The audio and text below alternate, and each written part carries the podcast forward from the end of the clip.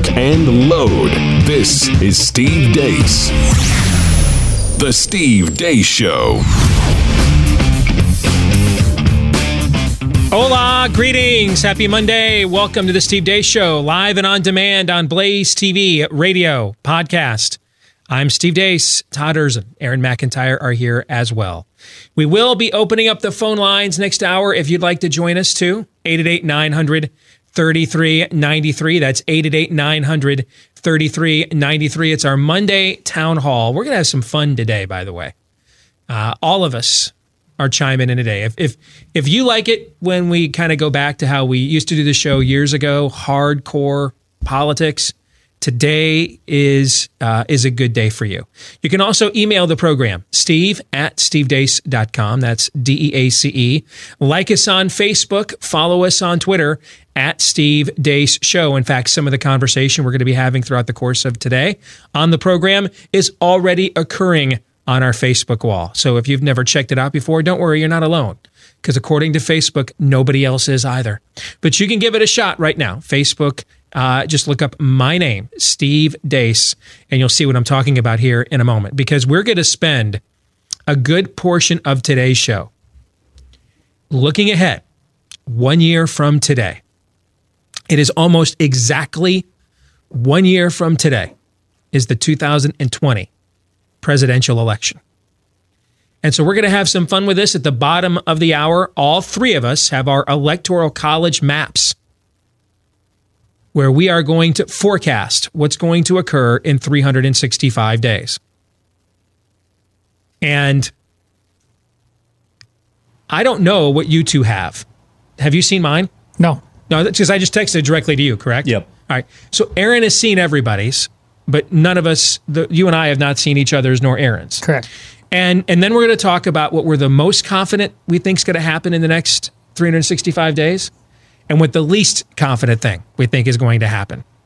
And then, like when you did a time capsule when you were a kid, we're going to open up the phone lines next hour, and we're going to give you a shot. And you got to come up with something better than Trump wins. I, I, I need something better than that. And we're gonna we're gonna we're gonna bookmark this podcast. And if we can continue to shame the management here at the Blaze into keeping us employed here for another 365 days after the election, we're going to go back and play these calls in real time and react like Mystery Science Theater 3000 style and just just react and find out who got it right and who got it wrong. And if you got something right specifically, we'll come up with some kind of prize uh, to give you. All right. So we're going to have some fun with this throughout the course of the day. But before we get to all of those zany hijinks, first, Aaron's rundown of what happened while we were away. What happened while we were away? Brought to you by dropping out. Beto O'Rourke dropped out of the race for the Democratic nomination for president. The following people were hardest hit.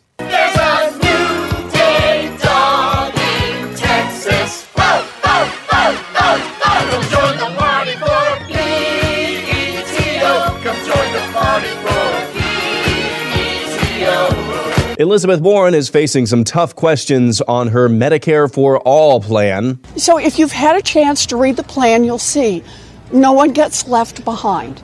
Uh, some of the people currently working in health insurance will work in other parts of insurance, in life insurance, and auto insurance, in car insurance. Some will work for Medicaid.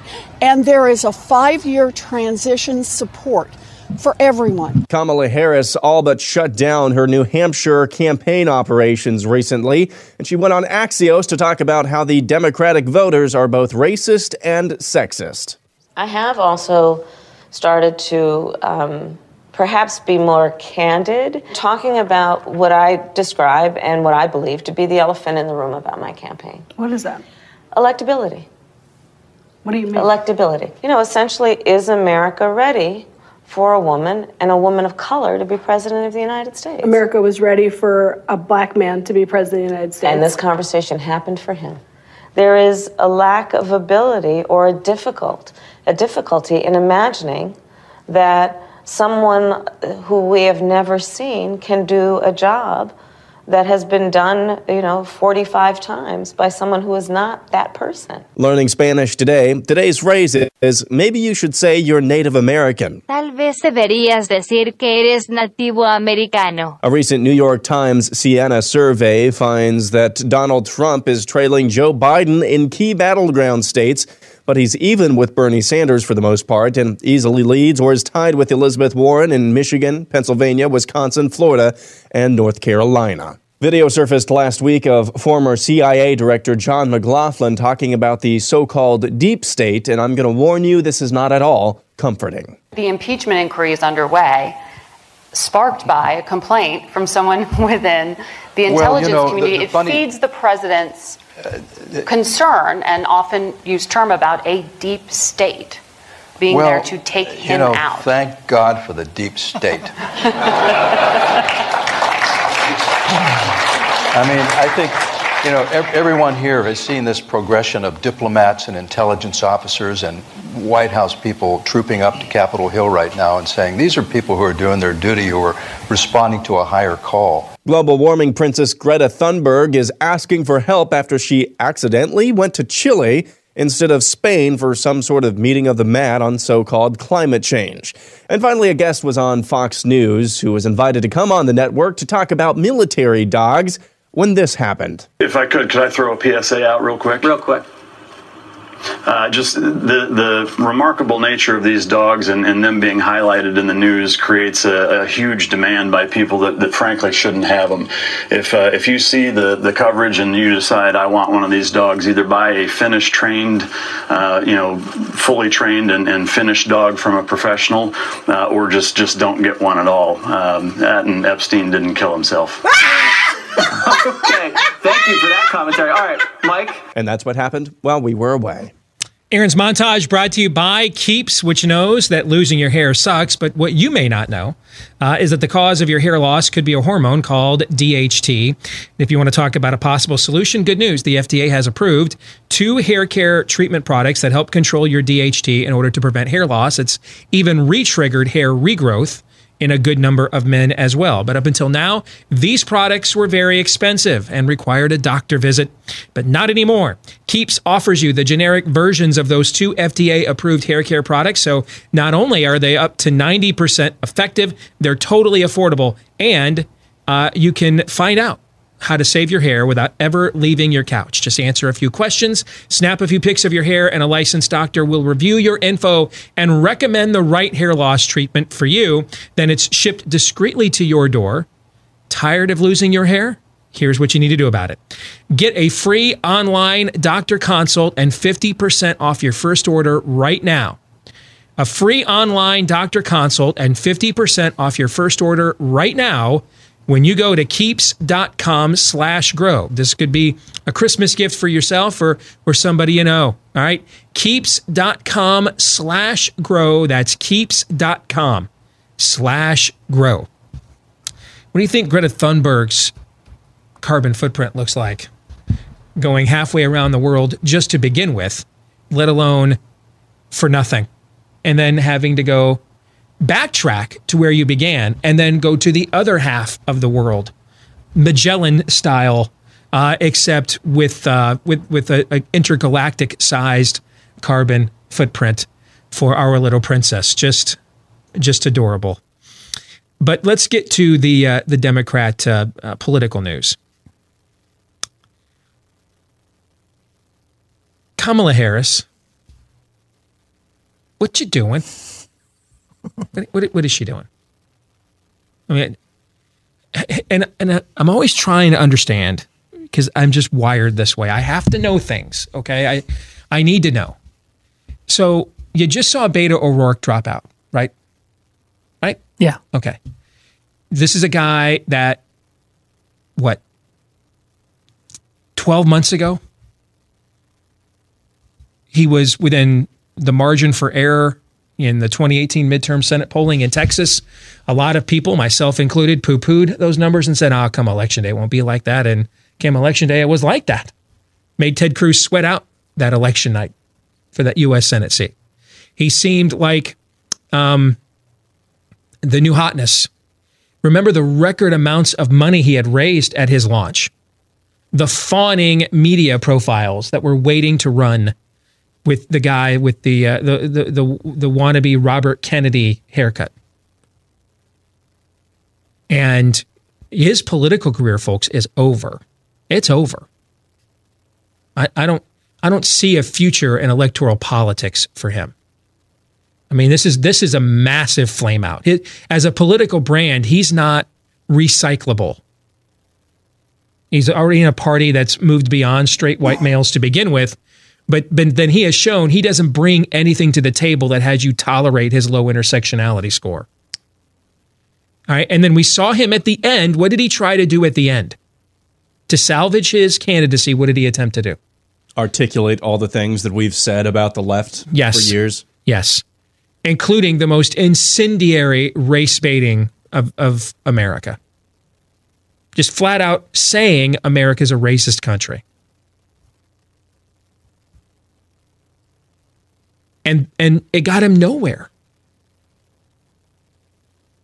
And and I'm trying to figure out this guy raised a hell of a lot more money than Kamala Harris ever did. He's built or, or he built organization far beyond anything Kamala Harris had and, and has right now. I mean, she just shut down her New Hampshire office over the weekend. And and I can't think of a time since I've been involved, interested, or um, participated in the political process. Can you guys think of? Oh, Aaron, be too young. Todd, can you think of a time when someone banked all of their political fortunes as a presidential candidate on one state, and and they had a future as a candidate?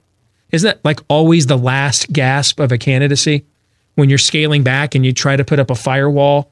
That's pretty much the end, right? And that I can, can you think of a candidate who's done this and then went on and did great things? Can you think of one who did that? I cannot. I can't either.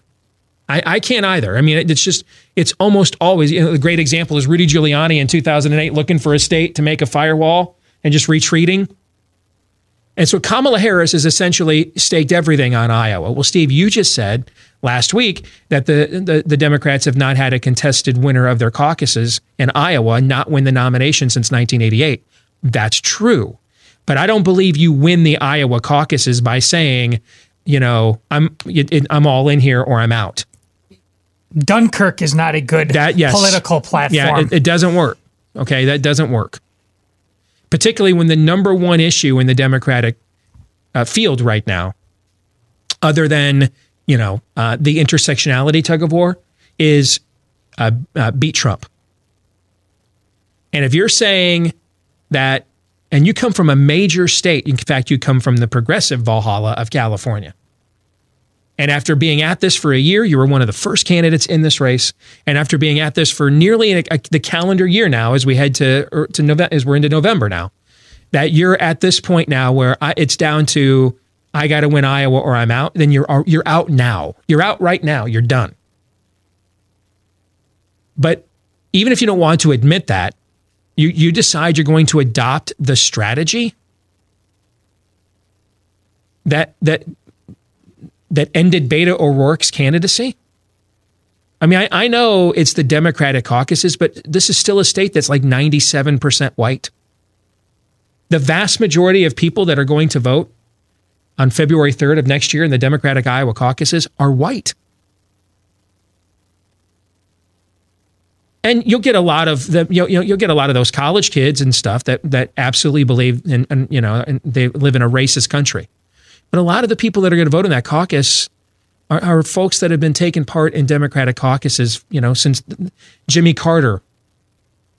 A lot of people in old that that old white people from rural Iowa that don't believe the country is inherently racist.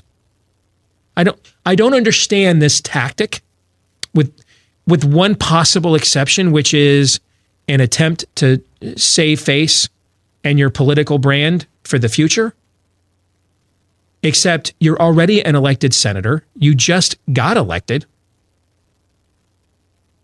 Um, you're in a state that, you know, as a woman of color, if you stay left enough, you cannot lose. You can't lose. Similar to what we said about Ted Cruz. Now, he tested that theory last year, but, you know, if you stay conservative, you're a conservative Hispanic in Texas, you're not losing. You can't lose. All right, so you're you're a progressive black woman of color in California. You can't lose. I don't I don't get what this strategy is about. Do you have a guess at what this is, other than pathetic? I mean, Uh, what does she what does she think she's doing? it's less of a strategy actually than an attempt to understand. I think she's having a problem, the same problem that actually you and I had in in kind of anointing her as a front runner, and it took us. It doesn't. This doesn't make. I don't know. It does. It still doesn't make sense to me. She's from California. She should be doing better. She's she's checked the boxes in a state like California, and she's having a hard time coming to terms with all, all of us. The crazy voices. They, it is really really hard to nail the jello to the wall that hmm. is this modern day progressive democratic party. It is it's it's madness. It is fickle. You- I, I think she's trying to figure out what why is this so hard. You know why it's hard? There's and and the her body language in that clip, in my view, is horrible. Yeah. There's nothing sincere about that clip. Nothing. I mean, she went full cherry girl from "I'm gonna get you, sucker" right there. You know, she put out this video over the weekend. Uh, Is that the Isiserettes from over in Des Moines that she's dancing down the streets with? I think. I I mean, it's just there. There's there's no level of sincerity there at all. Which I will tell you is probably what the Democrats need to nominate for a general election candidate. Somebody who's an amorphous organism who who is willing to just take on any shape or form so that you are given permission if you don't like Donald Trump to vote for them without you know what I'm saying what what position do I need to take in, in front of this audience they probably need a, a true a true gangster you know, I- for you know me, I always break it down into groupies, crusaders, uh, gangsters, crusaders, and groupies. Right? They probably need a true groupie here, someone who can get, who can find, can I get below where Donald Trump will go in shamelessness? Um, but she's not really good at it. There was that she made, you know, she had a one shining moment in that debate. We kind of glommed onto that, and ever since then, it's it's been clear that she's she's Kajagoogoo here. Okay, you know, she, she's going to be playing Too Shy Shy at Meskwaki and Indian Reservation casinos thirty years from now. But it's the only song she has, and no one wants to hear the new album. Well, you Okay. well, this is this is faith versus works, like we talked to a little bit last week. The works aren't really panning out, but on faith, the math seemed simple in her head, like it did. She should be better than Elizabeth Warren and Pete Buttigieg. She But- should be. but you're right, but look at the body language. Oh, now, yeah, That- but the- when you watch those two clips that Aaron had in the montage, look at the body language between Kamala Harris and Elizabeth Warren. Elizabeth Warren, and, and the reason why, and we've talked about this before, the reason why her candidacy nearly imploded as soon as it began is because she tried to be likable. She tried to be relatable. And she is not. She's just not. She is as a candidate. Now, it may not it may not be the the best they could nominate. All right? But for her as a candidate, she is at her best when she is lecturing you. Like the head bob, you know, like the the the pointy fingered feminist studies professors, women's studies professor at Wellesley, W O M Y N. Okay, that that's her native tongue. And she's the most effective when she is when she is doing that. Now, I have a hard time believing outside of the 15% of counties Hillary Clinton won, that message resonates. Even in the, even in the declining state of Americana that we have now, it's not declined to that point yet. You guys heard me say when this cycle began, and we instantly saw how far left the Democrats were going, that we're not having the 2028 election. We're not having the 2032 election. And the day may come, and, and, and, and it may come much sooner than, frankly, a lot of us at places like the Blaze want to admit to ourselves, where they can do this out in the open and win, in, and win in places we never would have envisioned like this. But, Aragorn, today is not yet that day. It is not 2032. It is not 2028. It's 2020. That dog ain't gonna hunt in a lot of places around the country. But for her, if I was advising her, it's what I would tell her to do. This is when you this is when you have the you are the most sincere is when you are uh, you know shaking your fist at God. Frankly, I don't know how else to put it, but that's when she is the most sincere and effective as a politician. Because it's because you know she believes this stuff. You know it. You know she believes it in in, in her bones. She is You know, uh, just like uh, just like um, Pharaoh's magi really believed that they were going uh, to uh, in, in the magic tricks they were performing against Moses there uh, at, at at Pharaoh's court. She believes in this stuff all the way. She's in. All right, she's not. She's just you know she's just not you know shucking and jiving for Baal here. Okay, I mean no no no no no no. She's a high priestess, and when you see the certainty there, you know it reminds you of very much like a Bernie Sanders. Kamala Harris, Kamala, Kamala has none of that. And and if if uh, in my view, she should just drop out now. Because now now she is hurting herself as a potential future political brand by threatening to descend into a level of of self-parody. And that's what you see in that video. Now, what you see in the in the battleground state poll that Aaron cited, that is an excellent poll for Donald Trump.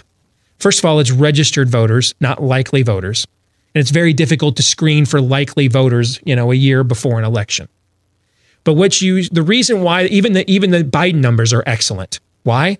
Because they show us let me go back to what I told you about polling in 2016.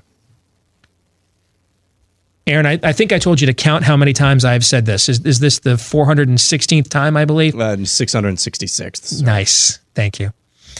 Uh, the polls were not wrong in 2016. Say it with me now.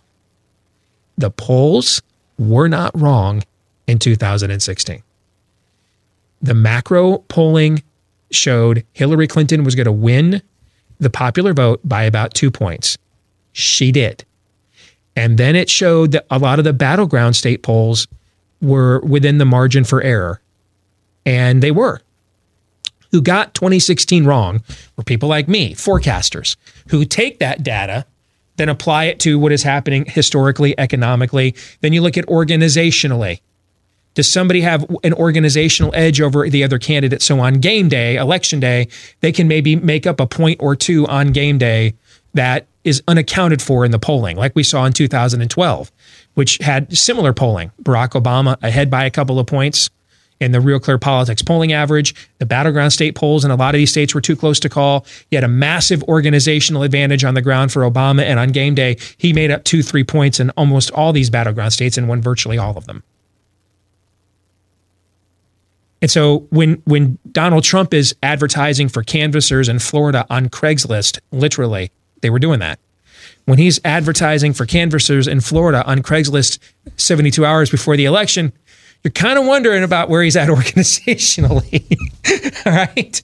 When when you saw the early voting numbers in Nevada. And I know there's been some rightful skepticism about early voting numbers now that we're, you know, in 2008, we, it was clear Barack Obama turned out people that had not voted before.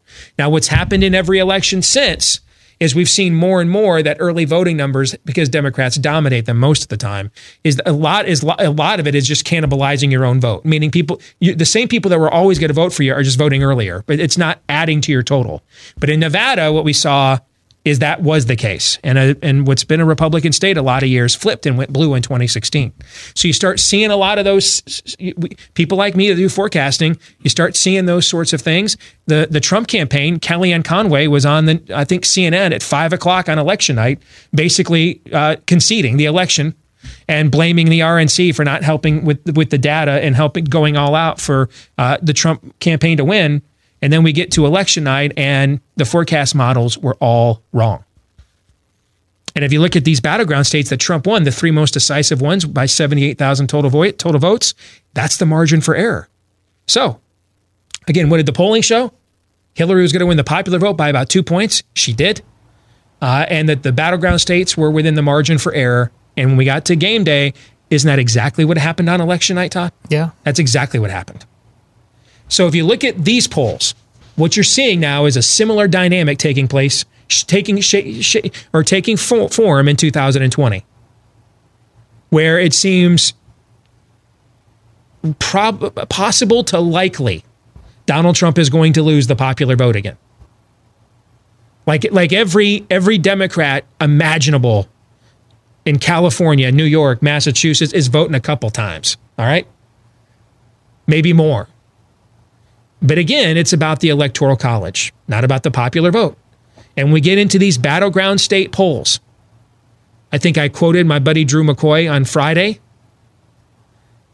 And in this era, you're buddies with someone when you retweet each other a lot. Right? I think I met Drew once at CPAC for like five minutes. All right. But, you know, um, when the jobs numbers came out, and he said, you know, I think the Democrats are going to have it. And he's no fan of Donald Trump, by the way. Uh, and he said, but I think the Democrats have a tough argument to make, which is yes, give up on job numbers like this because Orange Man Bad tweets stuff. I don't, I don't know that voters in Pennsylvania and Michigan that that's going to resonate with them maybe as much as it does with the MSNBC, CNN lineup. And what do you see when you look at these numbers? Exactly that. Exactly that. If you're Donald Trump and you're losing by 10, 15 points to Joe Biden head to head national polls, and you're only four to five points down in a lot of these battleground states, that's just, that's basically the margin for error or right hovering around it. And and your your your base hasn't calcified yet. And the Democrats are the only ones out there really campaigning full time. That's great news for you. Because what it shows is there is there's an, in, within the electoral map there is a pardon the pun resistance to the what has been the Democrat strategy, barring an economic downturn, which is try to create so much disdain for, for Donald Trump, knowing that he will play into it himself. Let's be honest about that. He'll help you do it. Okay. Try to create so much disdain for Donald Trump, knowing he will assist you to some measure in that cause, that people just say, I need this to end and I want it over with. And what it shows you is in those key battleground states, a state like Michigan, which has had a, a massive uh, takeover by Democrats of the governor's mansion, for example, in the, in the 2018 election. Even in a state like that, enough people right now are paying attention that they're like, they crazy. Yeah, he's nuts too. But the, my paycheck, I'm getting a paycheck. I mean, you want you 30 trillion for Medicare for all? Hell no, we're not doing that. And if people, if there's enough resistance to that right now before the Trump team has truly poured because they're they're raising incredible sums of money right now before they really unload that money with that message. That's largely organic. That that kind of firewall in these battleground states is largely organic. You've not really seen yet a coordinated effort like that ad that ran during the World Series they haven't even begun putting 20 million on the air in Michigan with a, with a message like that. And so what that tells you is that's that's in the zeitgeist just organically. That people are paying enough attention and thinking, dude, I, I, I know he's a narcissist and he's petulant and I can't stand his Twitter account, but Bolshevik? Really? That that that's happening organically in re- reaction to what they have seen from Democrats campaigning this year. And so if that's already in the water table, guys, what happens when when Trump starts actively dumping his message in, into that bloodstream? When he when he actively and affirmatively starts to reinforce that. And what you're seeing is a is an environment that that looks a lot like how 2016 turned out. You have any thoughts on that, Todd? Well, along those lines, one of the things I'm most certain about in the next segment is going to speak to what you're talking about the the the, the actively dumping uh, the uh, well, I don't prop it, it's the the jingoism that Trump is going to bring mm-hmm. the MAGA, mm-hmm. the stuff that people uh, even in the cheapest version, the most saccharine version, are starving for they'll take anything other than this, it's going to ring in them in a way that I don't think I don't I don't know how many points it's going to be worth because it's going to depend on Trump's persona, but it's it's it's going to be a refreshing change of pace for people. It's like Captain America. I think I think we could use a little uh, one of the movies. He said I think we could use a little uh, nostalgia right now in the yes. first movie. You know what I'm talking about? Yep. You know the line I'm talking about? Yeah. What do you think, Aaron? Quickly. Yeah, I, I think the analysis about um, all of the Democrats being in the water table and what they're talking about being in the water table that cuts both ways. Um, Donald Trump still has to go out there and be Donald Trump, and he still has to give people a reason to vote for him. We'll come back. We're going to give our take a year from now. What might happen in the 2020 election? Stay tuned.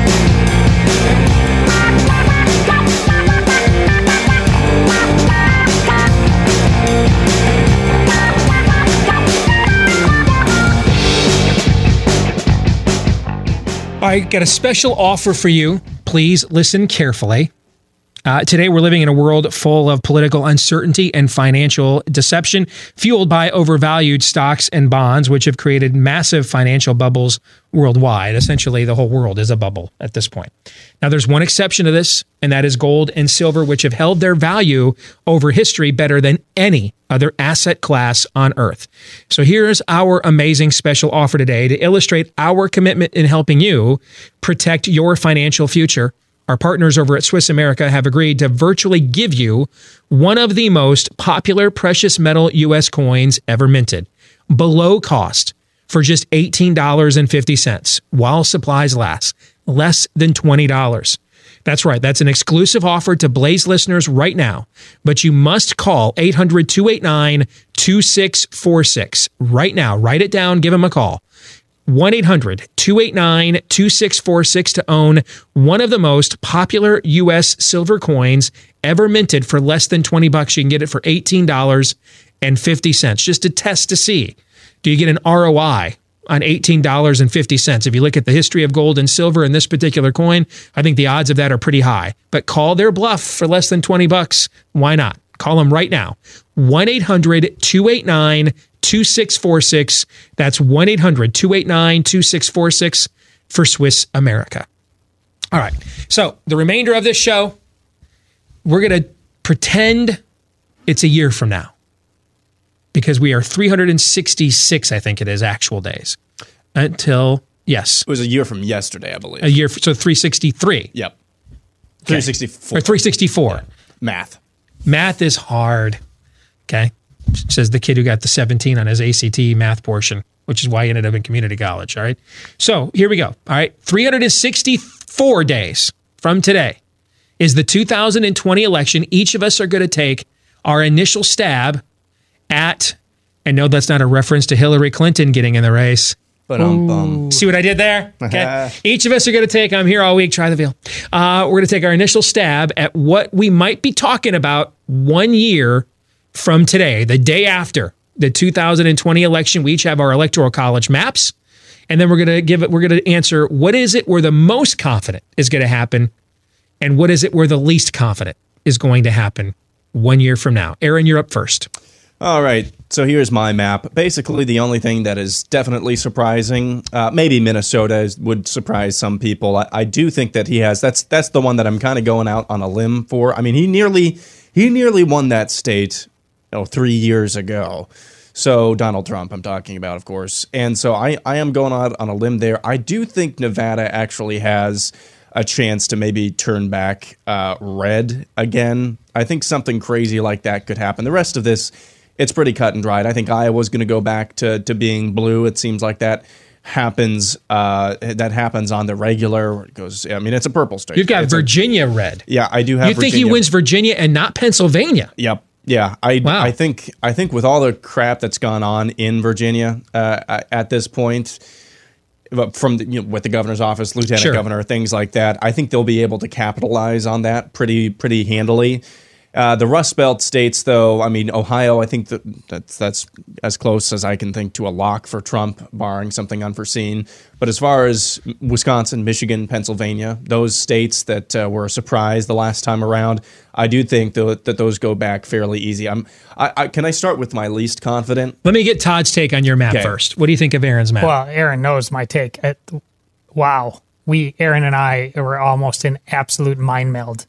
Unbelievable. We're one state off, I think. You know what's you know if I could give a big takeaway from that map, it's it's pretty much what until Trump, when he was able to f- uh, flip Wisconsin, Michigan, and Pennsylvania, it's pretty much what a map would look like for a Republican to win in this modern era. Yeah. All right, Ohio, Virginia, and Florida until until until Trump lost the suburbs of, of Virginia and you had a huge influx of government workers there in the Obama years, and that became a, a swing to blue state. You know, all of you know, most of our lives, we were always, you know, post Reagan, what were we always told? Ohio, Virginia, and Florida, the Republican has to win those three, right? And so when you look at Aaron's map and you flip of Nevada back to red, I mean that that's pretty much a George W. Bush 2004 election map. Now, he did win Iowa that year, barely. That's the first time a Republican had won the state since 1988. Um, and I think he won New Hampshire too. But um, by and large, that's a that's a fairly conventional Republican pre-Trump era path to winning the White House. Well, and l- sitting there looking at that thing, I just told myself I can't think too hard about this because with the margin of error so tight in so many states, and and we, I don't know that the schizophrenia that could set in and how that that, that map could look more pockmarked than at any time in human history ju- just based on the last trip somebody took i so i just maybe that's why Okay. nostalgia kind of kicked in All right. So your least and most confident thing in your own predictions and, and, and analysis. Aaron. Least confident is losing Pennsylvania. Uh, I think he's. I think he's a lot more. I, I think this is much closer to being a toss-up than a definite, a definite blue state. Um, so that's my least confident. Most confident. I I just have this feeling. I don't know why. I can't base it on too many on facts. Other than other than a couple of anecdotal. Other than the Twin Cities in Minnesota, Duluth actually that area I saw the other day. That's actually trending Republican. Mhm. Um, uh, in the Twin Cities, there's uh, it, it, it's I don't it's it's outside of the Twin Cities. Minnesota is MAGA country, man. Uh, so I think that there is actually a really really decent chance that Minnesota goes red in uh, in 2020, and that would be astounding. Absolutely, I, I. I would have a hard time envisioning a scenario where Minnesota goes red and Wisconsin and Iowa do not. Yeah. But I've had a hard time envisioning lots of scenarios Yeah. in recent Yeah. years, which is why I'm I'm I'm going to let it slide. I'm like, all right, I mean, okay, all right, all right. So Todd, your election map, walk us through it. oh there it is look at minnesota's the only difference aaron and i had I I just want to put this out there. I I did not really look hard at Todd's map. I I did not. I hardly looked at it at all, to be So, honest. so so you've got 272 to 260. So you've got a late night. And well, is what you think is going to happen. I- You've got a late night a year from now. when i was clicking the colors on this thing and i you know you see the you know how bar court challenges we're going to see if it's 272 to Oh, yeah. 266? Well, but that's why it felt right. I purposely did not look at the numbers changing Mm-hmm. because I just didn't want to be influenced by that in any way, shape, or form. And so when I got done with this, and like I said, I purposely didn't take too long, and I saw that that's where it was, and this feels like at any given time a coin flip election. I like I, I'm walking away. I'm leaving that like it, it like it is. The thing I'm most confident is, and I, I wouldn't have had this until last uh, week, but that that polling out of Florida concerning Ron DeSantis and how Daniel Horowitz said basically this is MAGA without all of the crap. Mm-hmm. If Donald Trump get, gets out his own way, that that is going to resonate, and particularly, and this is why you you reacted with a question mark. Where is it going to resonate better than in places like North Carolina mm-hmm. and Virginia? And I think you, you If you've got, let, let's say Ron DeSantis loses 15 points off his approval rating, and he's and he's and he's 57, 58 percent approval on election day. Mm-hmm. A Republican nominee for president is not losing Florida when the Republican governor has a near 60 percent approval rating statewide. and to it's the not happening. and to the extent the whatever the status quo that can kind of kick in and override other things you know the, those I think, like he said, because of the craziness in uh, in Virginia, I think they'll come south into a solid south.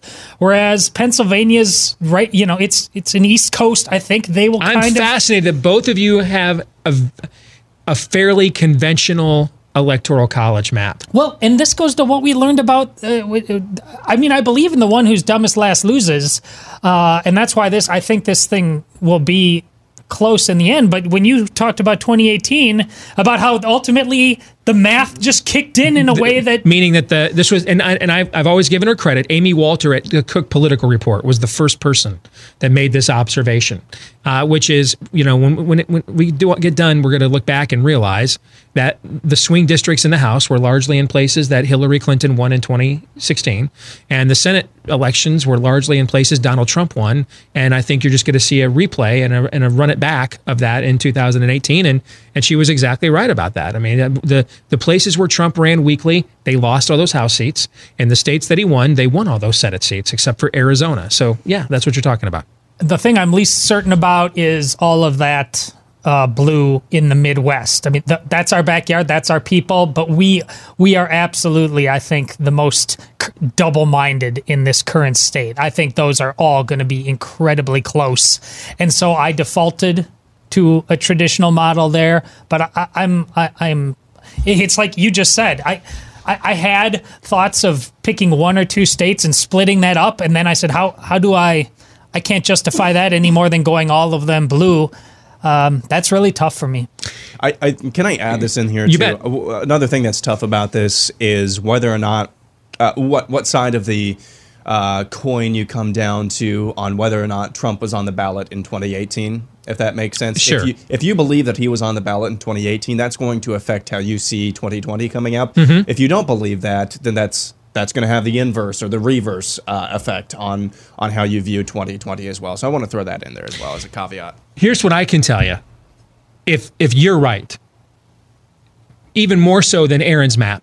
I know you don't think 10 electoral college votes makes a difference. Yeah, it does. Yeah, it does. Because when when if if the winner of this thing has two more that has has just two over the minimum, then that means you're talking political hand-to-hand combat in a lot of those states. You're you're you're you're probably and especially this you're talking a highly divisive environment. The amount of legal challenges that would come out of this. I mean, you're in your scenario. I think you're looking at a, a a replay of 2000, but on steroids, with a with a we- we- meaning the Florida recount election, and we didn't know till like you know mid December who the next president was going to be. I I think you're looking at particularly with the cable news. I mean, the cable news environment. You know, Alan Keyes had a show on MSNBC in 2000. Joy Williams has shows now. I I mean, I, in the in the new in the way that drives the news cycle, and then the way Trump will will will push back uh, in ways George W. Bush wasn't willing to. You know, bringing Jim Baker out of retirement to kind of handle the operation for him and try to keep it dignified. Oh no, I mean, in your scenario is would be using virtually every institution in this country to actively fight a civil war is what would happen if your scenario plays itself out. And that's why when I got done with the math and looked at that doesn't that feel like totally right to you? Like that's where we live, man. Hmm. Well, this I did not anticipate. Okay. But depending on your perspective, I'm either Mr. Pessimist or Mr. Optimist. Here is my map of what I think we're going to see a year from now. And I have close to the the the biggest route a Republican can have in the current political uh, polarization of the electoral college map. That that it, maybe you could still flip Nevada, maybe you could still flip Colorado, a true purple state. Maybe, maybe if it's a hard culture war election because of what's gone on in Virginia. But but here's why I have this map. That uh, you know I've I've cited the stat before, so I have it 319 to 219. What what I what I historically only one president has ever been reelected without growing his base in the history of the U.S. presidency, other than FDR and Woodrow Wilson, who were presidents during world running for reelection during world wars. Barring that, no American president has ever been able to get reelected without growing his base except one, and that's Barack Obama in 2012. He's the only one, other than those who were president during World War One and World War II, which obviously those are outliers given where a good portion of your voting public was otherwise engaged. And I think this president is far more polarized pol- or polarizing than even Barack Obama was. Because and it's different too because it's personal. I think given the messaging we've already seen from him, and and the and, and I'm actually even though you guys don't agree with my conclusions, I'm bolstered by the reasons you guys gave for yours. That if you guys are both seeing, you know, some Southern comfort when it comes to the the cultural side of things, I think that plays into what I'm talking about all the more. That I think I, I think the Democrats are going to nominate someone who wants to win an argument with history, like Elizabeth Warren. Um, And I think Donald Trump has already shown a willingness to expose, take advantage of, milk, mine, prosper off of cultural flashpoints that that probably no one since George H.W. Bush when he ran a hard right culture war campaign against Michael Dukakis has truly done in the Republican side. George W. Bush did some of this in 04 and Karl Rove has even has even said that was their master plan was to run on the culture war. And and you saw in the exit polling after 04 the number one issue of, of on the minds of voters was was was moral values and that's the last time a Republican won the popular vote. I, I think this guy understands that this is his meal ticket and it's what he's the best out of these flashpoints. And I think the Democrats are going to serve them up. And I think we're going to have a reckoning election. I think people are going to have to give an opinion on trans athletes and things of that nature, the likes of which that, you know, they really haven't in the past. And if you do that, to me, I think that's a referendum election then. I think and and and and and I think he I think this is the outcome. It's just we might debate what the number who what who gets which side. That I think people decide that um, I just I have to sign up for this because I want Donald Trump gone or the economy takes a downturn and therefore I've got to sign up to be governed by Greta Thunberg's parents. I have to sign up for this. I've got to be governed by um, um, uh, Caitlyn Jenner. I have to do it.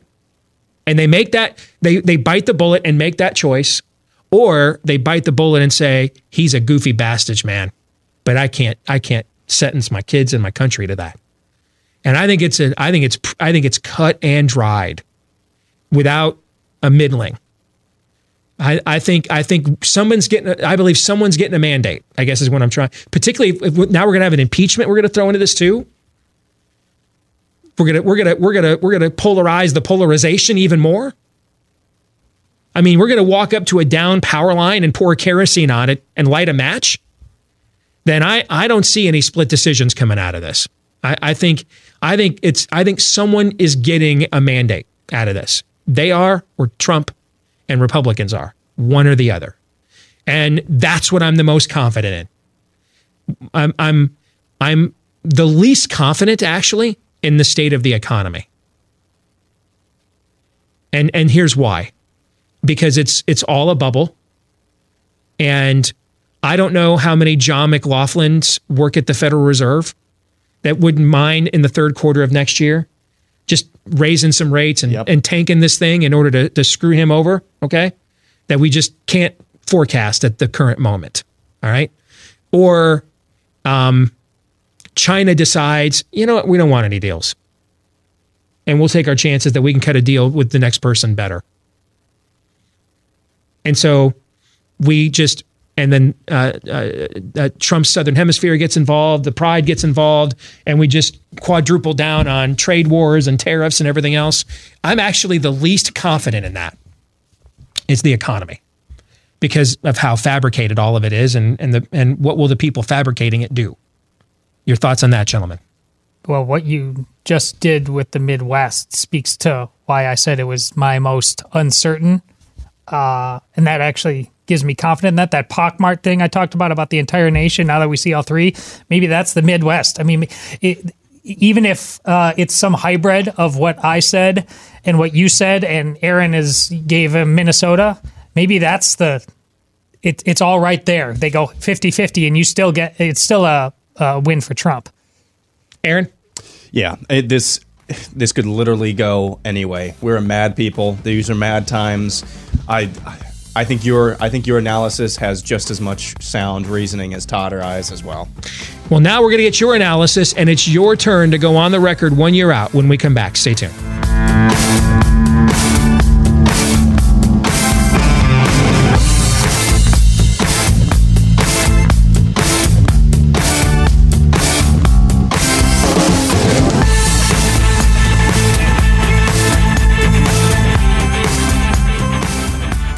We're back with hour two, live and on demand here on Blaze TV, radio, and podcast. I'm Steve Deace. If you are listening to us today, by the way, via the podcast, if you wouldn't mind leaving us a five star review wherever you choose to podcast from, because the more of those we get, the more the algorithms help us to find people like you, and the more likely we are to get to continue to do this job. Thank you to the thousands of you that have left us those five star reviews already. Please keep them coming.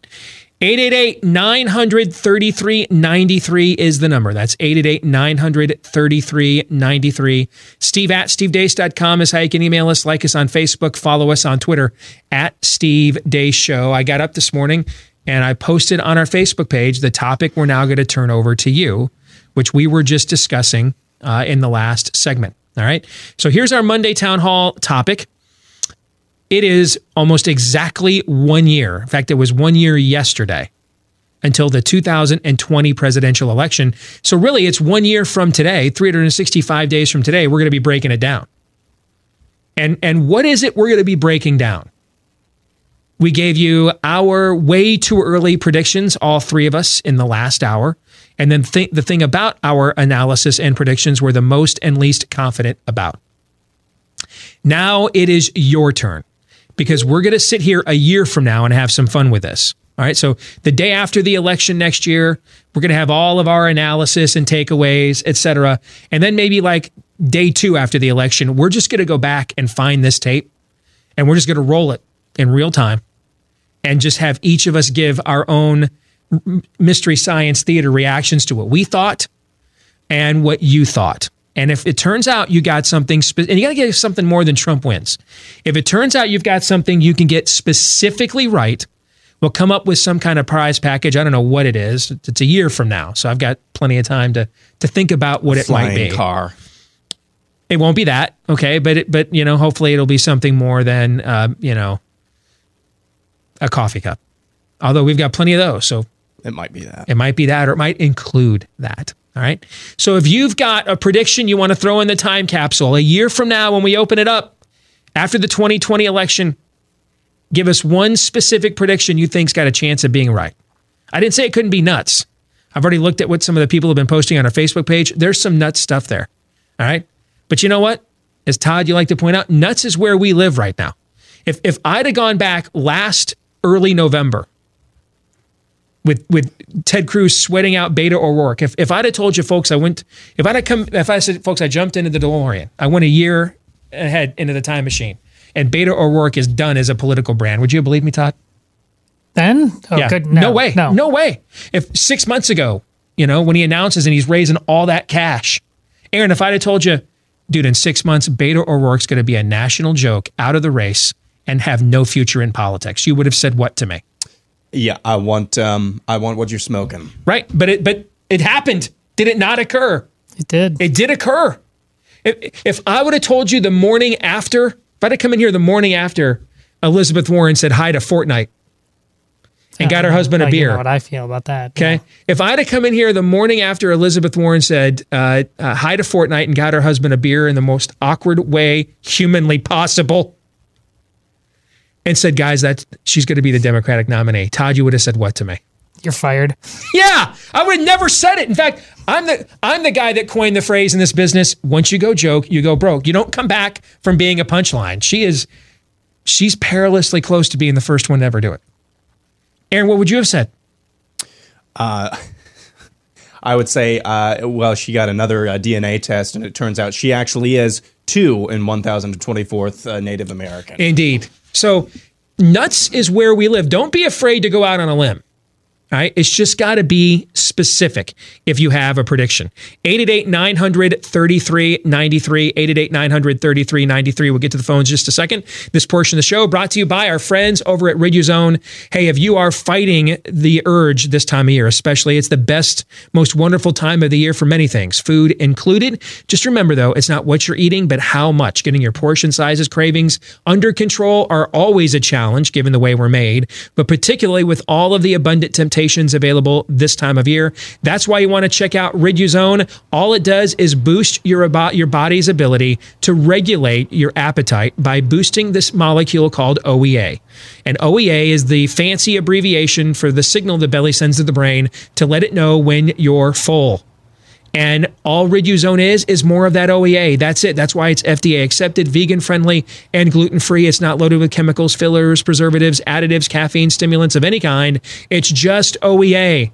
So if you want to say, "Hey, I want to, I want, I got to have some bananas cookies, man. I got to have one or two of those." I just, I, I know from in the past, I can't avoid having twelve. Give Riduzone a shot. Get 30% off a three month supply right now when you visit riduzone.com. R I D U Z O N E for riduzone.com. Use promo code Steve to get that 30% off a three month supply. Promo code Steve, riduzone.com. All right, let's go to the phones. Get you on the record. Are you looking at some of the social media stuff, by the way, right now? Not yet. All right, was you, a little you bit, were yeah. checking it out a little bit? Yeah. Okay. Let's go to the phones. 888 900 3393. It's our year in advance time capsule. Give us one specific prediction for the 2020 election. And let's begin with a good friend of the program. Our good friend Konstantinos Roditis out there in California. Welcome to the show, my man. How are you? I'm good, my friend. How are you? Better than I. I could be a little better, but I could be a lot worse if you know what I'm saying, right? So let's get you on the record. You want to predict what in the, is going to happen in the 2020 election? I'm basically predicting the exact same map, uh, minus uh, Maine second district. I believe Trump will go ahead and lose that one. Democrats will take it all the way. I think Nevada has a possibility of that swinging to Republicans. Now, if Warren is the nominee, I believe that Trump will win that one, so it'll boost it up to about 311. If it's Buttigieg, I believe it could go. Uh, he can win it, so it'd be at 305. I think Wisconsin, Michigan, and Pennsylvania will go again to Trump. Uh, new polling numbers that have come out today and have been showing for likely voters within that ar- area, especially if I think Warren's going to be the nominee, swings uh, Trump's way. Uh, I think there's a new poll just came out. Trump in Michigan, 45 to 40 against Warren. Um, Florida, he's also doing Wisconsin, 47 45. Pennsylvania, he's 46 44 uh, against Warren. So in those likely scenarios, I still think he will be 305, maximum 311. All right. So you think that that's a you know that's a fairly resounding victory that you think Trump is going to have in 2020, Konstantinos. Yes. Okay. All right, man. Thanks for the phone call. Good to talk to you as always. I'm sure we'll be hearing from you again here in a couple of days for buy, sell, or hold. Gentlemen, your thoughts on that? Todd, do you have any? Well, the same with the, the certainty of a resounding victory for anybody this far out flies in the face of the one who's dumbest last loses on some level. I'm just the poten- we have no idea which insane issue is going to take over our debate. But see, that's why I far be it for me to um, um, uh, to scold you for disavowing your own um, uh, you know philosophy that you yourself coined, but this is a Franz Ferdinand environment. This is a cow kicking over Mrs. O'Leary's lantern environment. If you get the references I'm making, Sure. here. This is a powder keg environment. yeah. Oh, okay. Yeah. And this is this is the kind of thing where this thing is highly polarized and someone does something dumb at the end and suddenly you lost 3 or 4 points in seven states you never saw coming. Right? Right. And I I you know Elizabeth Warren stands up at the last presidential debate and says um, I, I yeah, I think you guys uh, have to pay for uh, gender reassignment for uh, uh, for for uh, elementary school kids, or you're bigots and hated, that kind of thing. Okay, and then and because here here's what in that scenario, here's what Donald Trump is not going to do. George W. Bush stands up and says, I, I just respectfully don't agree with that and just think a child of that age just can't make decisions like that. And a lot of people around the country will nod their heads and it, might, and it moves a couple of points. Trump's going to stand up and say, that's effing nuts. Pardon my French, guys. You know what? I, I mean, I've, I've raised a whole bunch of kids. I know, you know, my kids have stayed out of the police blotter despite all of my problems. I think I know a thing or two about being a dad. I've got a young one at home right now. I'm sorry. That's just effing nuts. We're not doing that. Is he not going to do that? Oh, yeah. He's going to do that. And then instead of a few points of people saying and nodding their heads and saying, yeah, we got it. We have to, yeah. A whole bunch of people are like, yeah, that's just, that's effing nuts. Is what that is. It's effing nuts. It, it's because of your environment. I my my analysis takes into account yours. I, it's because I've, I'm all in on what you have said that I think is going to happen. That's why I think this thing. But I will tell you, I could see this going the other way just as fast. Okay, Right. that's why That's I think the exactly map is going to look like that. It's just something, or the count is going to look like that. It, it's just a matter of what what which side has which total. Yeah, but that's that's a margin of error of like everything. Yes. Where you guys So, kind of okay. pick you guys kind of pick split decisions. I don't think it's a split decision. I don't. I, I, I think it, I think it's a I think it, it it could be in that it's it's it's a close decision in a lot of these states where it's one, two, or three points. But I, I think someone's walking out of here with a mandate from the country. I, I don't think they're walking out of here hemming and hawing. I don't. But I've been wrong before. Let's go back to the phones. Let's go to Jeff, who's also calling from California. Jeff, welcome to the Blaze. What's your one 2020 election prediction? What do you think, Jeff? I think Trump will sweep. I think he's going to carry states. He may even carry California. I'm a retired Teamster, and I have always voted Democrat. In 2016, I voted for Trump. And a lot of my friends said I was goofy and crazy and everything of that sort. A lot of my relatives said about that. Now they're all on the Trump train. Let me tell you, there's more people out there that love that man than you can imagine. And they're all going to come out, especially the union workers. They're going to come out in groves. And I predict that he will sweep up to uh, 400 electoral votes. I really believe he'll do it, and I believe he'll carry the popular as well. Wow. You know what, though?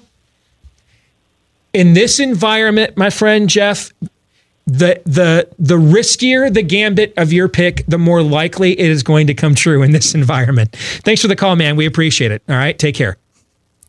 So let me. I grew up in a Teamster household. You wanted to say something to Jeff about Well, Jeff's call? uh, C- California is, you know, on fire. Uh, there's been great Babylon Bee memes about its its progressive future is giving up electricity. So who knows? Yeah, maybe they're maybe they're more fed up than everybody else at this point. Eh, what? Sure, sure. Yeah, pre- uh, just just to put some more finer points, as I understand the situation in California, they're experiencing massive preventative blackouts because of high winds for power uh, to to high winds caused down power lines, which start forest fires, and they start forest fires because deforestation is at a low right now, Mhm. like an unnatural low, Mhm. and so that's why California burns all the time because we got to save the trees and save the little baby animals. That's basically why California is burning. And so, yeah, who who knows? So I, I grew up in a Teamsters household. I'm still a Teamster in good standing, by the way. When I left my job at UPS 25 years ago, it was the last time I was a member of the Teamsters. I made sure I paid all my dues and everything of that nature. The union was good to me. I mean, I, I mean, I, I made eleven dollars an hour as a part timer working at UPS, and from 1991 to 1993. That's that's pretty good money. I mean, you know, try going up to a, a fashionable suburban mall like we have here called Jordan Creek and getting a, a part-time job, you know, for $11 an hour now in 2019. I was making that, you know, right out of high school, working part-time at UPS 20 hours a week and had the, you know, I had medical care and everything else. And the, the Teamsters were good to me. I had no issues with them and made sure I left with all my dues. Uh, my dad, my stepdad, uh, Dave, always made a good living as a member of the Teamsters Union, working construction my whole life. So I grew up in a household like the one Jeff in California is talking about. And the union situation speaks to the polarization. Because what's dying in America, unions are dying in America, private sector ones are. The, the, the people like the, the Teamsters and uh, the and AFL CIO folks, you know, your local electrical, uh, you know, Brotherhood of Electrical Worker Union, um, that union's dying in America. And the, and the number one reason it's dying is, it, well, there's two reasons why it's dying. Globalism is one. Right. The idea that we can just, uh, you know, ship those jobs overseas and get them done cheaper somewhere else. And which, who speaks to that? Who speaks to So, that? in theory, MAGA does. And in theory, it does. Yes. Okay. And then the other reason is um, a huge influx of illegal aliens. And I've talked about this before on the show. My my stepdad that I have now, my mom's second husband, Jim, is a perfect example of this. You know, for Jim, you know, most of his life was a union grade master carpenter, didn't show up on a job site for like less than $29 an hour. And then there were, it started ending having job sites to show up to. Why? Because illegals were doing that job for eight, nine dollars an hour. And they didn't have any benefits either. And eventually, no one was enforcing the law. And homeowners, you know, to get extra work from somebody like my stepdad to do it, that labor, what's the most expensive cost in any endeavor is what? Labor. Labor is always the most expensive cost. The human capital is always the most expensive cost. And so, hey, I don't need this roof. Yeah, yeah, yeah. If if if if my stepdad Jim builds that roof for you with his crew, it's going to last thirty years. But you just need that roof to look good, so you can get a good, uh, you know, assessment on your house for your refi right now, or because you're going to sell the house right now. You don't care what it looks like for thirty years. You care what it looks like for the next three years. So I'll have you know uh, the the illegals do it, and just to get it done for a lot cheaper cost, just to get me the the point number I want in my loan, or you know, in the for sale price and those jobs begin to dry up. Who also, in theory, who also speaks to that? Trump, because who's all for let's just bring in more and more illegals to take more and more jobs? People like Elizabeth Warren who want open borders and Joe Biden. And now there is one, there's only one sector of unions that are growing in America, and it's the government sector unions, the AFSCMEs and the teacher unions. Why? Because government continues to grow. And so there is a really big cultural divide in the union community along the lines of what Jeff is talking about. If you grew up in a private sector union, chances are you still might like government more than people like me do, but your moral value system, you're not all in on the rainbow jihad and stuff like that, okay? But the you're not you're not screaming and yelling at your rallies the way that the AFSCMEs and the uh, um, the the teacher unions are because they're all in on the on the statist religion. And so Trump's not getting any. That's your mobocracy that tried to get rid of your governor, Scott Walker, how many times? Those Sure. people. All right. So, Jeff, you know, the question is how many of those kinds of union workers still exist? Because market forces have forced them out. All right. Particularly in a state like California, how many of them exist? In a place like Pennsylvania, a lot of those people still exist. And how much further was there for this trend to go? I mean, this was happening before Trump. You've diagnosed something. Yes, it's not. Yes, it it, was caused by but, Trump. But there wasn't a Republican willing to articulate a message Sure, that was that was that was going to reach those so people. how much more room is there? I yes. agree. Yep. Let's if, go if back. Jeff, if Jeff's right and California goes, you're going to have to find a way to give him a car. You realize that? Yeah, coffee cup ain't going to cut it. Jeff's going to need to cash in. Uh, let's go to Maryland next. Nathan, welcome to our time capsule town hall one year before the 2020 election here on the Blaze. Do you have a specific prediction you want to give us, Nathan? Uh, yes, I do, Steve. I think that Hillary Clinton's campaign slogan will be "Hindsight is 2020" with the Hillary H, and I think she's going to run on undoing everything that Donald Trump did, kind of like a clean slate. I actually think the Clinton Foundation has a lot more control over the media than people realize, and that they've kind of been orchestrating everything you've been confused about for the last few years, including the rise and fall of Beto, Kamala Harris, which was really the only person I think in the field who could threaten Hillary. And uh, basically, Hillary's responsible for everything we see. I don't think she's going to win. And I think this whole impeachment thing is being timed for her jumping back in the race to make it as convenient as possible and basically to push it as close to the election and the primaries as they can. And I think Nancy Pelosi has been on board with it the whole time and has just been pretending just so she could stall and get the timing right.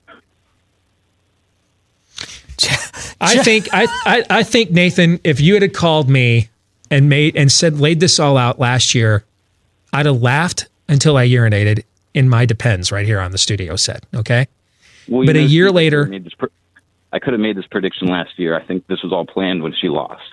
Well, hold on though. Hold on, because I'm going to give you a, a I'm going to give you a, a solar system sized helmet sticker here in just a second. All right, don't bury the lead, Nate. A year later, after what I just went through in the last year with Julie Swetnick, Christy Blasey Ford, uh, you know, uh, fake Russian collusion, and we have to impeach a president not because he gave my damn money to Ukraine, but because he took it away. There's probably not enough dots you could connect. I th- and I, I I tried to count how many dots you were connecting in that brilliant call, and I I I lost I I, st- I lost count at like eight.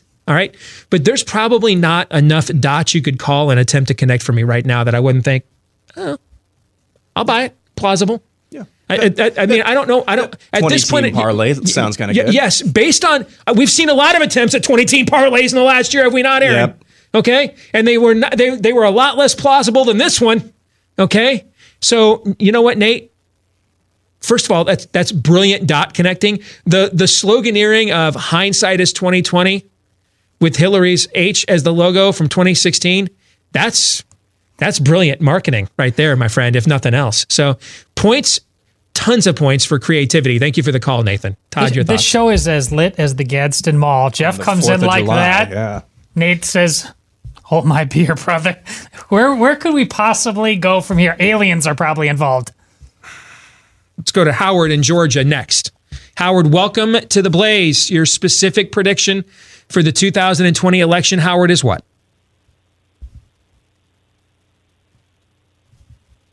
Howard, are you there? I think he's gone. Did we lose How? You know what? Howard's head just exploded, man. He was listening to Nate's phone call. He's like, I got to call back. I cannot follow that up. I, I you, you, you don't want to be the guy who follows the guy. You want to be the guy who followed the guy who followed the guy. There, has got to be, and I don't blame you. I wouldn't want to talk after that. There's got to be some space between you and Nate when a guy drops, when the guy drops a, a bomb on you the way Nate just did. He put you on blast like that. Yeah, you don't want to follow that. How about uh, Kelsey on Facebook? Uh, here's just a little space. Honestly, more of a fear than a prediction. But when Trump wins in 2020, the radical left will go insane, riot in the streets, and burn the country down. In other words, turn turn turn large pockets of the country into Ferguson is what you're saying. Yes. Yeah.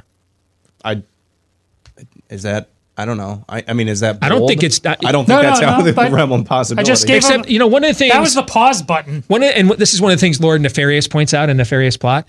The the problem with these leftists, though, is have you noticed they they they burn down their own neighborhoods, like we saw in Ferguson. You know, Ferguson mm-hmm. was one of the true racially diverse suburbs in America. You know, with with with a middle class. You're saying like, why don't you go to Fort Worth and try burning if- that down? like see if- how that yes, goes for you. Like the way you know the way a true vox populi is supposed to work is when you're pissed at Marie Antoinette for dropping let them eat cake.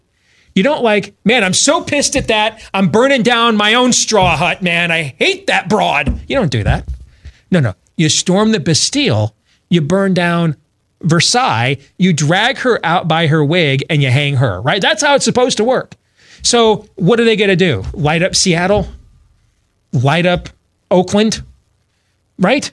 I mean, that's the whole thing with these leftists I've always found perplexing with their protests. It's their own enclaves that they burn down.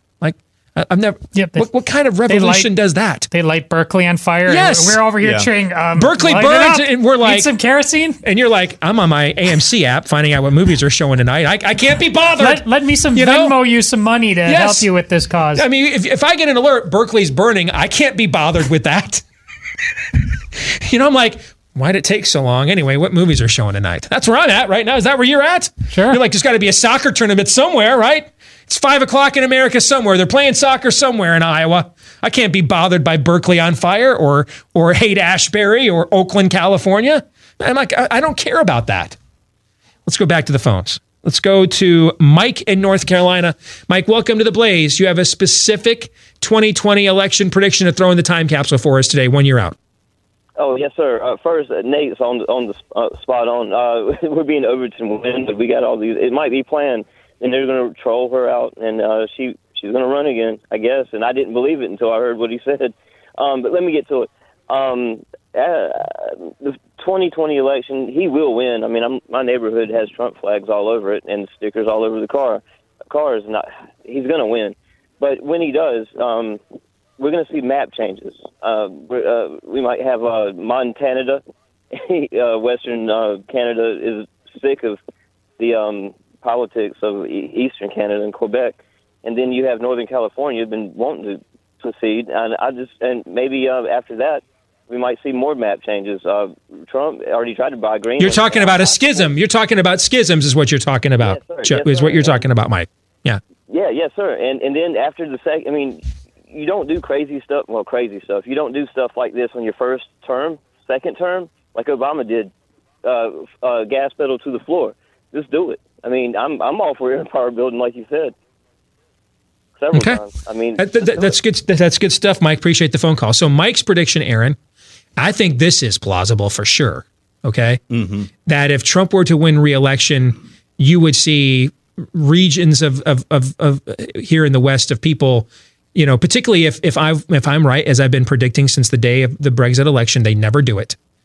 Okay, pockets of people around really the the the hem, the Western Hemisphere are, are essentially saying enough is enough. There's got to be some we we don't want to live your way, and there's got to be we, we got to declare some form of independence or divorce from this. That I could absolutely see stuff like that. What form it takes, I don't know, but I could see that. Yeah, and what that actually, yeah, what form it takes, I, I, I don't know. That is a gargantuan thing, and I know people have been talking about this Western Canadian divorce from the rest of, of Canada now, especially since the, the Canadian election took place a few weeks ago, and I, I don't know how that, I don't know how that even happens, but I mean, I think we can all rest assured. It may not be in our lifetimes, but people, when they're pu- pushed to a breaking point, when they're pushed to a breaking point, man, um, things happen. Things happen that the powers that be just cannot cannot control. Uh, eventually, it just takes a long, Yep. long time. There's never been a peaceful transfer of personal wealth and liberty in all of human history, and there never will be. There never will be. You know, there never will be. Not even not even China. The reason why China made the move that it made to placate its people with technology and a certain amount of freedom provided they don't use it in any way shape or form to threaten the government. The reason why they did that is because of Tiananmen Square and and and the attention the world brought to bear on that moment. And and so they were facing the exact same thing. They were going to face a, a, what, what what happened in Hong Kong on a larger scale. So they had to offer their people some form of, of personal autonomy. There has never been a, a peaceable transfer of personal liberty and, and assets and wealth in all of human history, and there never will be. They're always coercive or uh, by nature, and they always require an uprising to defeat by nature because of our own nature. That's why. Um, that's why I think you could reach a scenario where maybe the most peaceable solution are forms of divorce. And if you look at the Canadian election, here's why the there's no conservative party in Canada. All right. But here's why the conservative party in Canada lost. Because they nominated their version of a Mitt Romney, John McCain type, who didn't want to get involved in the blackface Justin Trudeau stuff, or uh, they were shunning pro lifers actively. And boy, if you were pro marriage in Canada, if you were if you believed in marriage, they were they were literally saying we don't want your vote. They were the conservative party in Can- I mean literally saying don't vote for us. You're a hater, a bigot. We don't want you. And so that's how Justin Trudeau survived. Think Donald Trump's going to do that? No. No. I mean, they, they had their version. They had they had they they should have had a Chick Fil A election, and the Conservative Party in, in Canada made the mis- made the made an even bigger mistake than than Mitt Romney made. Mitt Romney distanced himself from Ch- the Chick Fil A uprising. The Canadian Conservatives condemned it, and you tell people hey, we don't want you to don't we we we don't want your vote. We don't give you permission to vote for us as the lesser of two evils. And enough people in Canada said, "You're right. You're right. There's no point in voting for you. You'll put me in jail right just a little bit later than Justin Trudeau will for what I believe." Trump's never doing that. Now, once elected, you may not like how how he follows through, but but rhetorically on the campaign trail, never in a million years is he going to let opportunities like that slide. No, man. He's going to milk them for all that they are worth.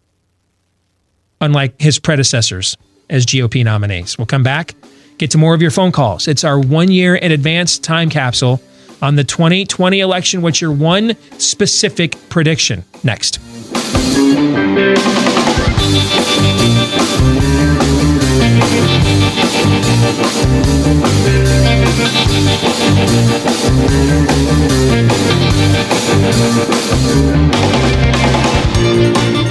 RealestateAgentsITrust.com was started because there is so much frustration with buying or selling a home. No urgency, no return phone calls, no real marketing. Maybe the answer you always get is, "Hey, let's let's do another open house."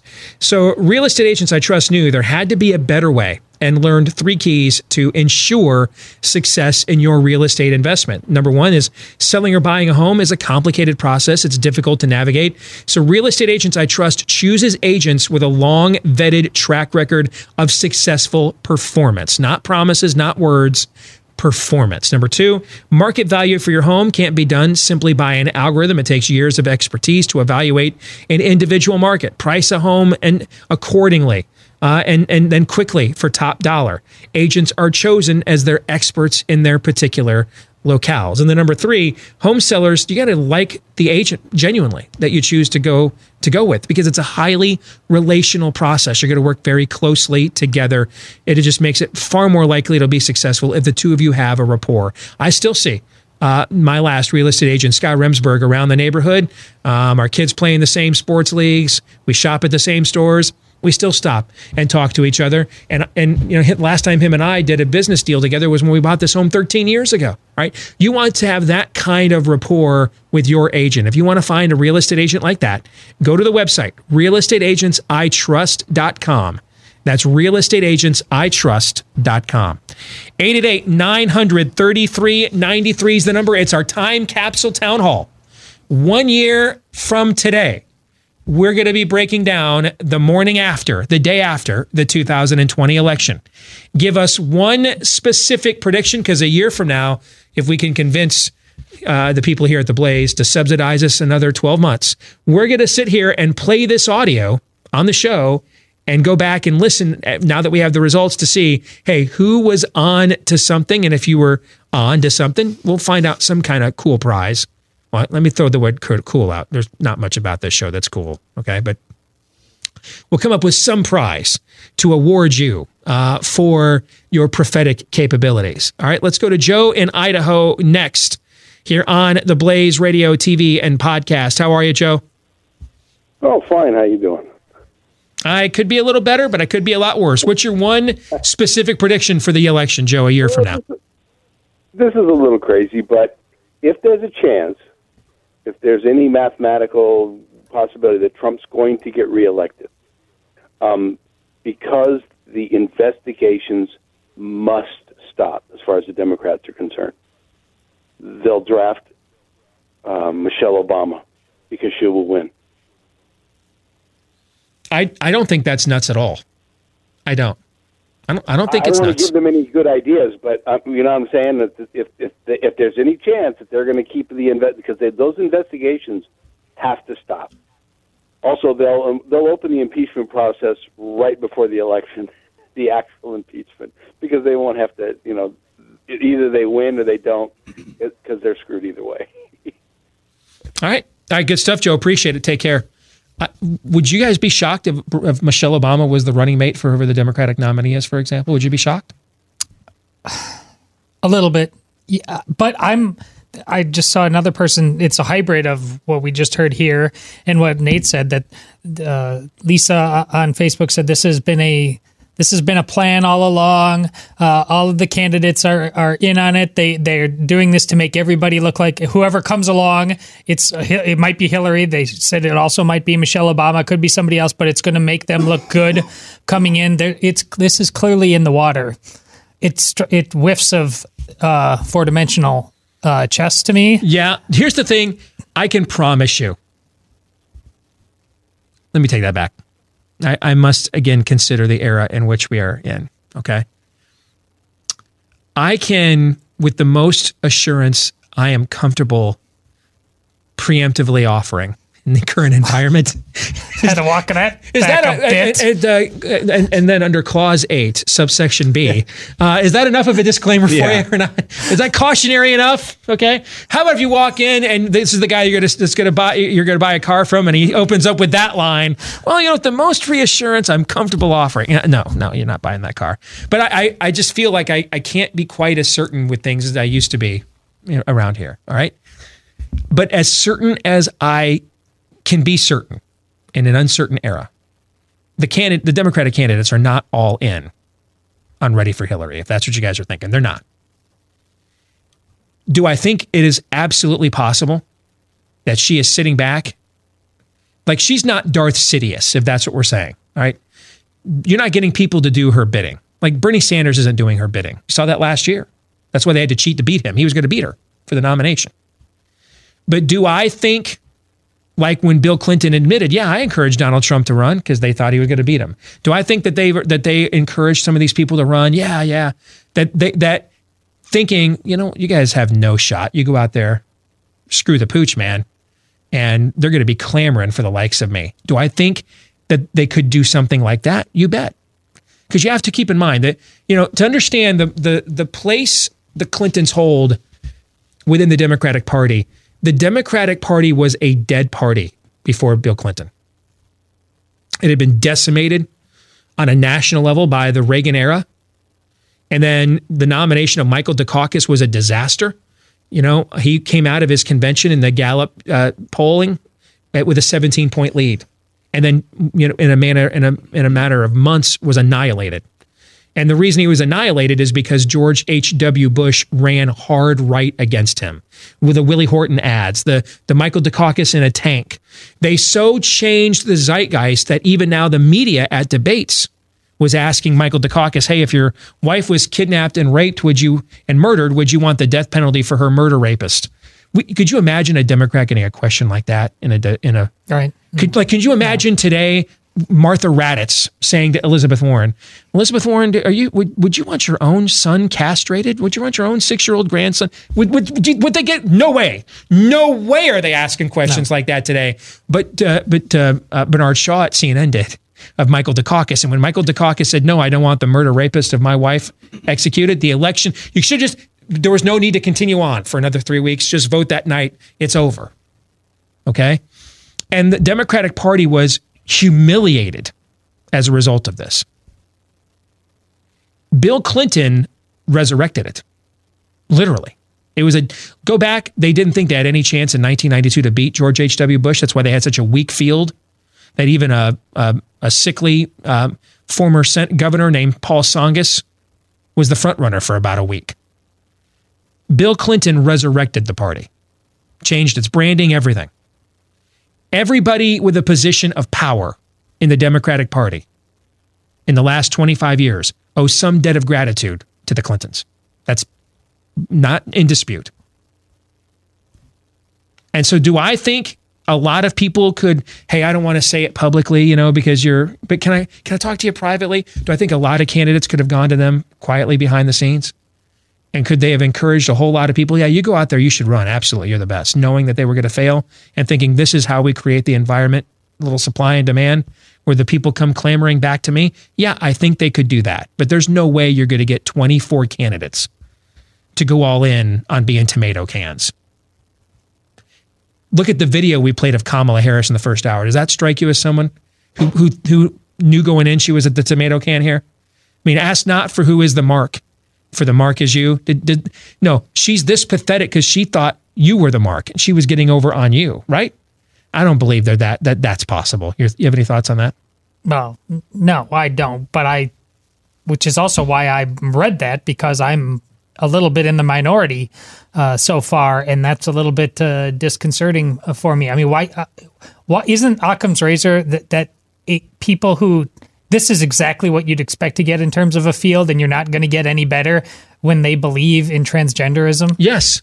Yeah. I, I think this is a case of when eventually all when, when when a generation of candidates who firmly believe in the stuff that we've been warning about arises and they're way outside the American mainstream, they're going to fail. Like it- it's going to look like this. It's going to look like this. What you're looking at right now. And uh, toy soldiers. Hillary, how how much can you redeem that woman, no matter what? At this point, Michelle Obama, I, I don't. It's one thing to go out and do the, you know, the dinner circuits. Can she redeem this stuff? I mean, every time she's tried to come out and do something where she says, you know, no, I, I this no, was because I- eventually, this is the difference between someone like Trump and a Mitt Romney and a John McCain. Eventually, he's going to make you talk about the issues. He's he's he. It's not so much the way he's governed.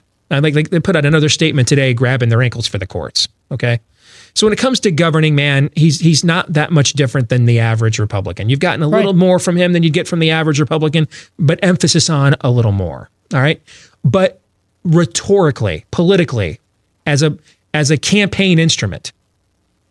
He's never ever going to let them get away with the red meat because at the end he's a salesman.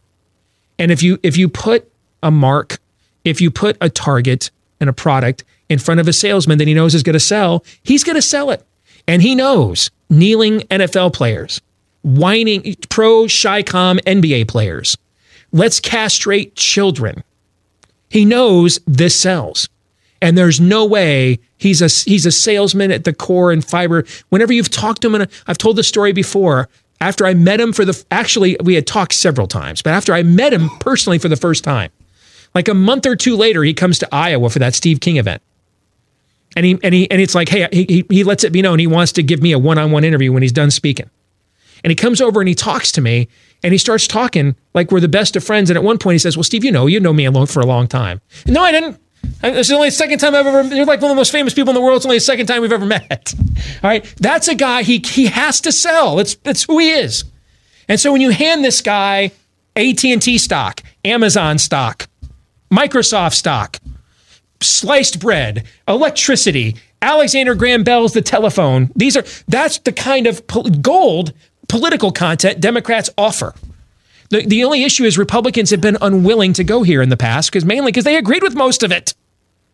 And Michelle Obama was never grace personified either. I mean, she's the one who said she didn't believe in her uh, c- uh, country at all until right, and and she just and that's the point. She and just last week he's she going to make her again. talk about that. She did it again. He's gonna he's gonna look at that's right, and he's gonna pull that tape out, and he's gonna say, "We have we have more black people working right now than we did when yeah. when you were president. Are you proud of your country now, Michelle?"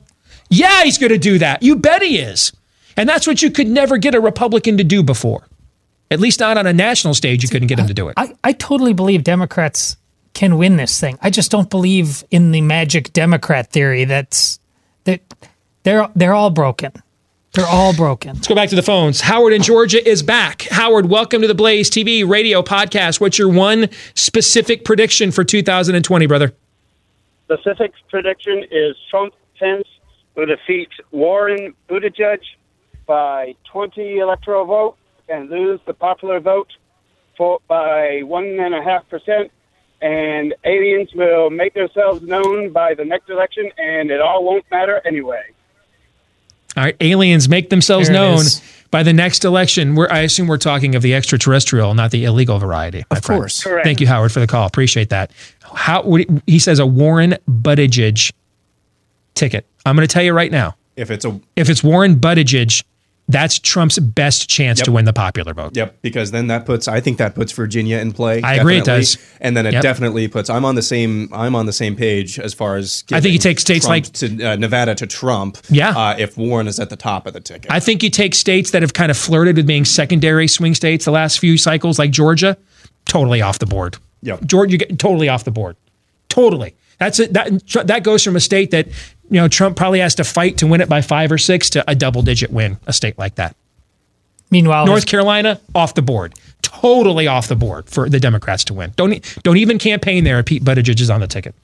See, and that's just the plan we talked about. That can't explain his conti- his rising poll numbers. Just here recently in Iowa, just this weekend in Iowa, he him he had a big turnout with all those glowing uh, bracelets. There's clearly a lot of uh, federal uh, money uh, coming in uh, that that support him. They there's a the progressivism wants the gay guy so Mm-hmm. badly. There's no neat way to explain that uh, uh, the the intersectionality of all of that's going on in there is just going to go away because it'll make Hillary or somebody else look pretty again. Impossible. And he's gonna he's gonna pull out Richard Grenell and this other gay ambassador he has, and they're gonna do rallies. And what they're gonna say, he's gonna, they're gonna say is he's gonna wave a rainbow flag, and he's gonna say, by the way, none of us up here believes you ought to we ought to be castrating children, nor we're gonna shut down your business because you believe the Bible. Go Team USA. Because that ticket offers no safe harbor. You're right, Democrats can win this thing, but the their part and and and frankly, they it, it's they should if we're going to be brutally honest about it but they're not sane and and it's too out in the open now that this is an invasion that it's not a political party it's an ideological invasion of your conscience and of your country and so therefore the price the toll is high You know, Chris de Burgh is probably best known for The Lady in Red. Song went to number one. Remember that song? His better song, and it had a really cool music video in the early days of MTV. Remember Don't Pay the Ferryman? Do you remember that song? No. When he jumps in the river Styx and the and the and uh, the Grim Reaper is there to take him across the the river. Okay, you got to look that up, man. That's that's classic '80s schlock right there. Chris de Burgh's "Don't Pay the Ferryman" and terrible live action music video that in 1982 you're like, this was dope, and we didn't know what that word meant then. All right, but the ferry to jump in Elizabeth Warren's boat, and she says, "Yes, I'll I'll take you away from the land of Trump." But the cost to jump in her boat and get to the other side is a steep cost, a really steep cost. We stand and cheer a mom who brings up her child to say, "Hey, I'm I'm I'm butchering my kid to make him a girl." We we stand and we fist pump that. That's a high cost for a lot of Americans. Now there might be a price point like if the economy totally tanks that maybe they think it's worth paying it. I don't believe they think it's worth paying it right now. And it's not because they necessarily love Donald Trump, but it's because the Democrats are offering you the alternative is um, Das Vendanya. That's the that's the alternative. The alternative is uh, Bolsheviks. That's the alternative. It's it's Trump or or um, the October Revolution. That's that's the that's the alternative. And there's not a huge market for that outside of the 15% of counties that Hillary Clinton won. There's just not. I don't even know how much of a market there is for it in those counties. I mean, the Democrats are openly running on stuff Hillary Clinton would not say four years ago. Remember, we sat here the night of their the, during their convention those nights, watching them pass out constitutions, wave the flag, and and and and quote the founding documents like we'd never seen Democrats do in our lifetimes. All right, so uh, he's gonna he's going to make them run on that, and and they want to. That's the thing; they actually want to run on that. At least the candidates that, let me put it this way. At least the candidates they have in the field right now want to run on it. Now, Joe Biden, if he were to get the nomination, he's going to try to reverse field the next day. But the problem is, man, he has put a ton of stuff on tape. And that's when he's not stuttering and fumbling around like a dude, like the grandfather you got to hide the aluminum from, if you know what I'm saying. Okay. I mean, he the stuff he's already put on tape. Yeah, shut down uh, the fracking, uh, the mining, coal mining's got to go. Ban it. Cool. Well, that, that's your Pennsylvania electoral college votes. You know, see, it wouldn't want to be you. I just don't understand how we've talked mostly about an optimism about Trump winning and a supreme belief that the Democrats are so Machiavellian that they can puppet master things to death. I, I we.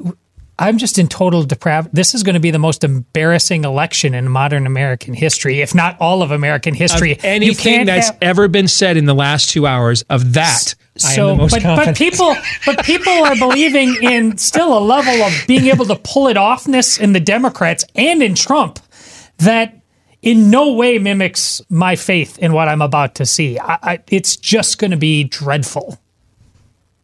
I, I'm finding this fascinating. I th- that, yes, and I think a part of that is because from a worldview standpoint, we've never faced the sorts of things that as a people that have existed in history books and even in, your, in the scriptures before. We're, we're watching them play out in real time, and so I think we're kind of trying to come up with there must be other reasons for this other than just the decay of the soul, right? Just pure brokenness. I understand Or as you put that. it, total depravity. Yeah. All right, we're going to stick around, do a little overtime for our Blaze TV subscribers, blazetv.com slash Deace. If you want to watch that today, for the rest of you, see you tomorrow. John 317.